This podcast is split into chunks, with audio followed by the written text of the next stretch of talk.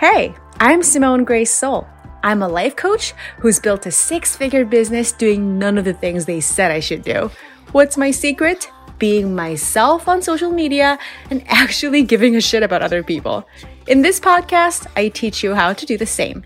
Be your authentic self so you can serve more and earn more. Hey guys! I was asked a question by somebody who wanted me to talk about this on my podcast. So I'm going to answer that question on this podcast. So I was asked, is it a good idea to sort of space out your calls to action, your offers in between other things that don't contain a CTA that's short for call to action or offers so that you're not always asking to get some people, some marketing experts espouse this approach where you give, give, give, you give value, you give value, you give value, and then you ask for something in return, and then you make an offer, right? Um, give, give, give, then make an offer. Give, give, give, then you make an offer. This kind of thing. Um, is this kind of rhythm necessary? I think on the surface, it sounds good. Like it sounds perfectly reasonable. Um, you know, you don't want to be pitching them all the time because they're going to think you're salesy, etc. And I actually have a different perspective on this. I don't think of making an offer or, you know, putting a call to action as getting. I see it as another form of giving. And if making an offer is a way of giving, it's a way to give, then there's no distinction between you know, giving and getting because everything is giving. If you think about the last time you bought something, even if it was just a sandwich, you bought a sandwich or maybe you bought a service, you hired a contractor, or you maybe invested in a marketing coach, or, you know, you bought a dress, anything you bought, you bought because an offer was made and you didn't answer the offer to, as a favor to the person who was making the offer. You bought, you know, you responded to the offer and you bought it because you wanted it. Because you knew that it would add to your life. It would help you get something that you wanted. Right?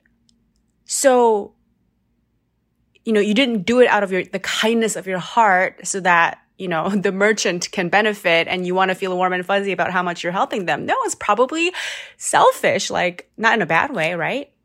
So I invite you to think of it like that. Anytime somebody responds to one of your offers, it's not for you, it's for them. And making an offer means giving someone an opportunity to say, say yes to something that they want. It's not shoving something down somebody's throat. It's like, putting a door in front of them and giving them the keys and being like, hey, if you want to open that door, here's the key. You can. It's about giving someone a chance to say yes to something they want. So you want to really ask yourself how it's true of the specific thing you offer, what it does for the people that you serve, what your offer makes possible for them that wouldn't have been possible otherwise, and how their future is better with the thing that you offer than how it would be without the thing that you offer. How it's more of how it helps them get more of what they want. And again, this totally applies whether you're selling, you know, a service or like soap, right?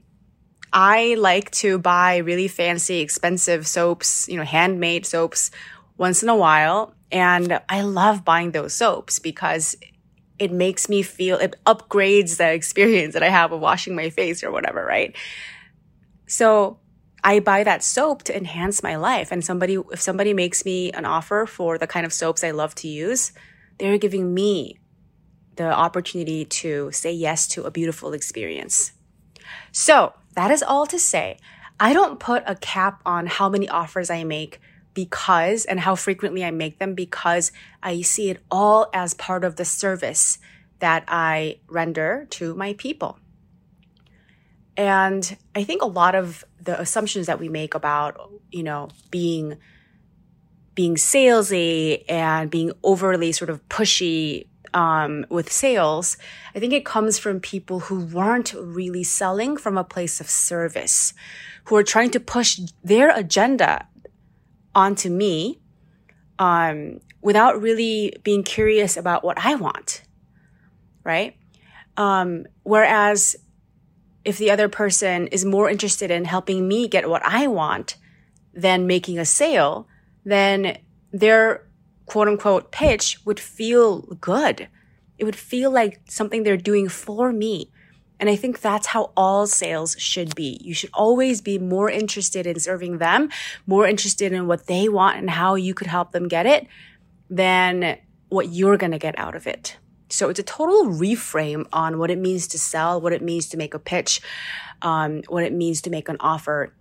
If you're clear in your mind and in your heart about how it benefits the other person for you to make the offer, then you wouldn't, you won't have to worry about being overly salesy or pushy anymore. So, and I hope you'll make a lot of big, beautiful offers today so that you could serve more and earn more. I'll talk to you next time.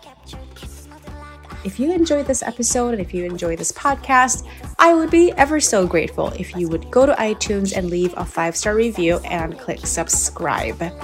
It'll help other people who are looking for just this kind of thing to uplevel their marketing and have so much more fun doing it on social media. Thank you so much for listening, and I'll talk to you next time.